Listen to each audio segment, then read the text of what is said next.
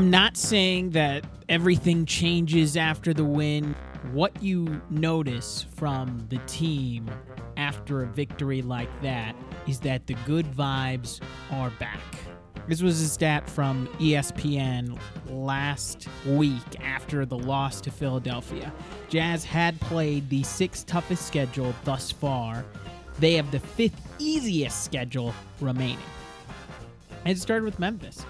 The idea that confidence can get these players going and get it to a, a point where they're starting to peak and, and get to really playing the type of basketball that Quin Snyder and Jazz fans expect, it's not quantifiable like many of the numbers that we would like to point to and say, oh, there there's the impact of having the confidence of getting that victory. It's more nebulous than that. When you see Jeff Green getting doused by water during the KK interview, things feel better. Roundball Roundup, episode 20, UtahJazz.com, JP Chunga, as Utah takes down Memphis 126 to 112. Jazz did what they have to do shoot 19 of 34 from three. Joe Ingles gets going while starting and, and, being restored to the starting lineup because Mike Conley is out due to left hamstring tightness. He's going to be out again tonight as Jazz take on the Oklahoma City Thunder. Ingles, 12 points, 10 assists. First double digit helper game for Joe this entire season. Most that he had had previously was eight and then a couple of seven games it's his ability to create that makes him so special and that makes him one of the guys that during the preview podcast here on Roundball Roundup made me say, hey, he might be in serious contention for six man of the year. And if he plays this type of way, he definitely can be that. But you saw with him in the starting lineup, he can play alongside a rim running big like Rudy Gobert and excel at that. When he's driving off to his left and has the time to use that pump fake pass and then go, he's effective. And just his court vision of being able to see and make reads while operating the offense, it's Scorsese levels of watching an artist.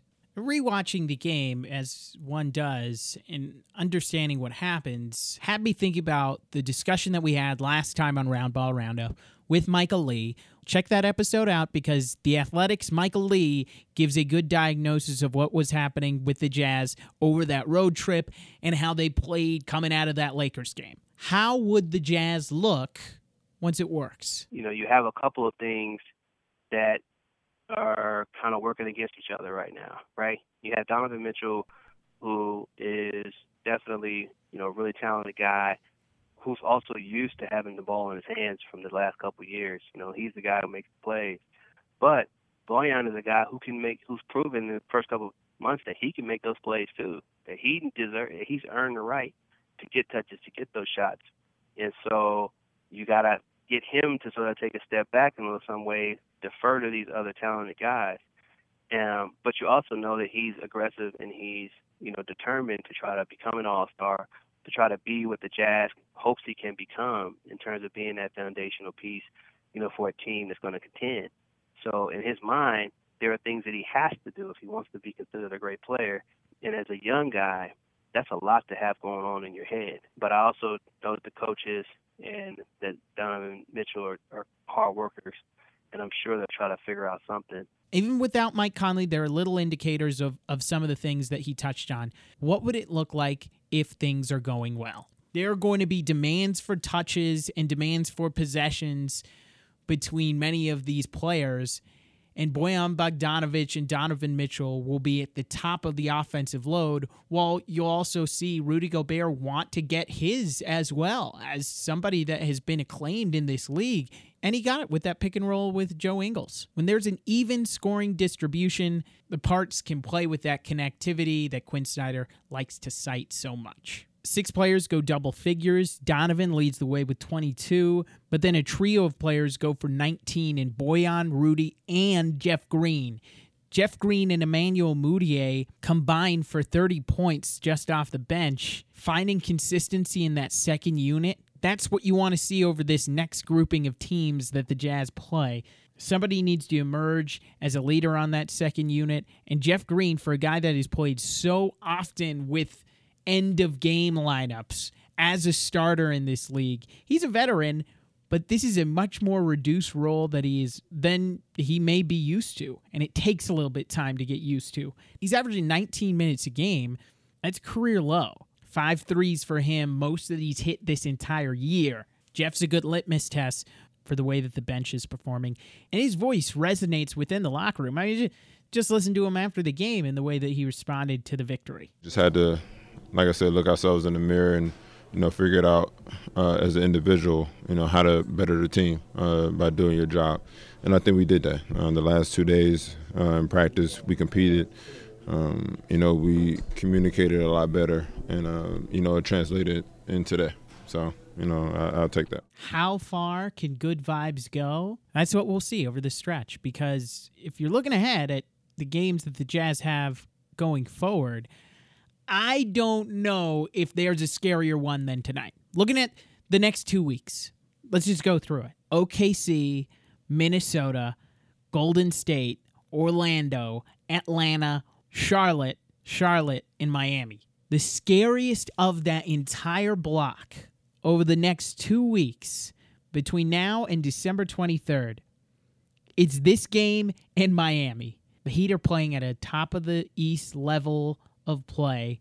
So that's a little frightening as an Eastern Conference road trip approaches. Minnesota doesn't scare me because the formula was found out by Quin Snyder and this team in the way that you play Karl-Anthony Towns. Got to treat him like a guard. Tom Haberstroh and the guardification of bigs in this league. It used to be a discussion about whether Rudy Gobert can handle a stretch big.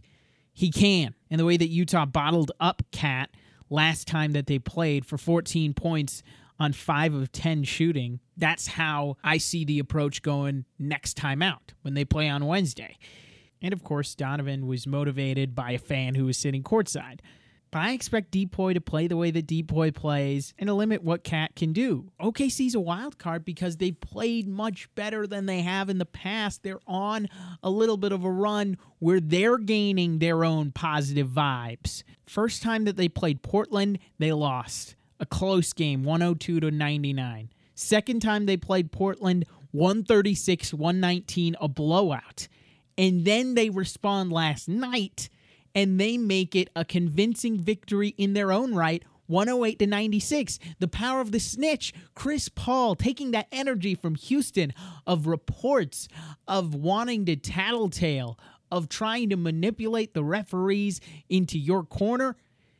He's brought it to OKC.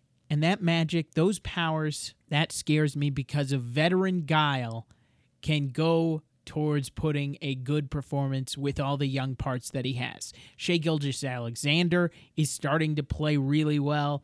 21 last night, had a career high 29 against Minnesota. They have a backcourt that can contend with what Utah's throwing out there. Their defense on Dame and CJ last night, 46 points on 45 shots for that duo. It's in part to the way that they've inserted rookie Lu Dort into their lineup. Fans of the Conference of Champions know Lu Dort from his time at Arizona State, and they know he has a high motor and has the body of a Marcus Smart and can be that type of player in this league. The fact that they could get a non traditional victory against the Timberwolves using the ingenuity of having CP call out Jordan Bell for having his jersey untucked, get that free throw, make it a one point game. Towns hits a free throw, makes it a two point game, and then Steven Adams connects with Dennis Schroeder at the buzzer, that's a team that's going some type of way. That's why it's OKC at the top of my worry list, fully knowing it's Minnesota and Miami as the top teams over the next two weeks. Miami is number three in the East, and with Jimmy Butler keeping them going along, they can very likely stay atop that table. Thankfully, though, an action causes a reaction, Unless your name is Lizzo, then you're allowed to continue to do what you're doing in the Staples Center crowd. The referees responded to what CP did, and they called him out on it. Chris, have you ever seen two delay of games come that quickly in your two life? Two delay of games on me? They both was on me, wasn't yeah. it? Yeah, that was good. He got me. He got me back. Got so, me back. so you think it was from the other night? What do you think? Donovan even addressed it at a shoot around today. One thing I know about Chris since I've known him is he's one of the most aware players in the NBA as far as knowing the rule book, knowing every little detail. Um, and like he's, I think he said in an interview, you know, this is a game. Like you got to be able to be a master of it. It's kind of like one of those like annoying things, but like the annoyingly right things, you know. And like I say, you do anything it takes to win, you know. And he's he's in an environment now where it's obviously a little bit different than when it's in, in Houston and, in LA where they were um, where they were playing. So now he's trying to teach guys. You're like Shai. He's trying to teach guys to, to know to know the game and know what uh, everything that comes with it. Look, it's snakery of the highest order. Is the type of thing that's a part of the rules, and we can all say how smart it is while also acknowledging how lame it is as well. It's hall monitor stuff. If you're out here supporting hall monitors, I don't know if I rock with you. T Wolves haven't won this month and have surrendered at least 115 in each game. Four straight losses. Tonight against Phoenix is the last game of their road trip, so they'll be in the same situation that the Jazz were last week when they played LA on Wednesday. The sea legs could still be there. Then this was rescheduled from ESPN. Jazz get the Warriors on Friday. Tip is at 7, not 8:30. The Dubs, they got their fifth win of the season against the Bulls. Riders over there are already in draft mode. They're looking at Nico Mannion at Arizona and Tyrese Maxey at Kentucky. Doesn't worry in the slightest. Jazz will need to go out there and do the same thing that they did to him a couple weeks back, which is get the job done and score the victory. That does it for this edition of Roundball Roundup on UtahJazz.com. We'll have more on the Warriors game on Friday and, and get you set for the Eastern Conference opponents that are coming up on the Jazz's schedule. Once again, we are on iTunes, Google Play, Stitcher, Spotify, wherever you get podcasts. You can find us. Five stars and nice reviews. That's all I ask of you. I'm JP Chunga. And until next time, bye for now.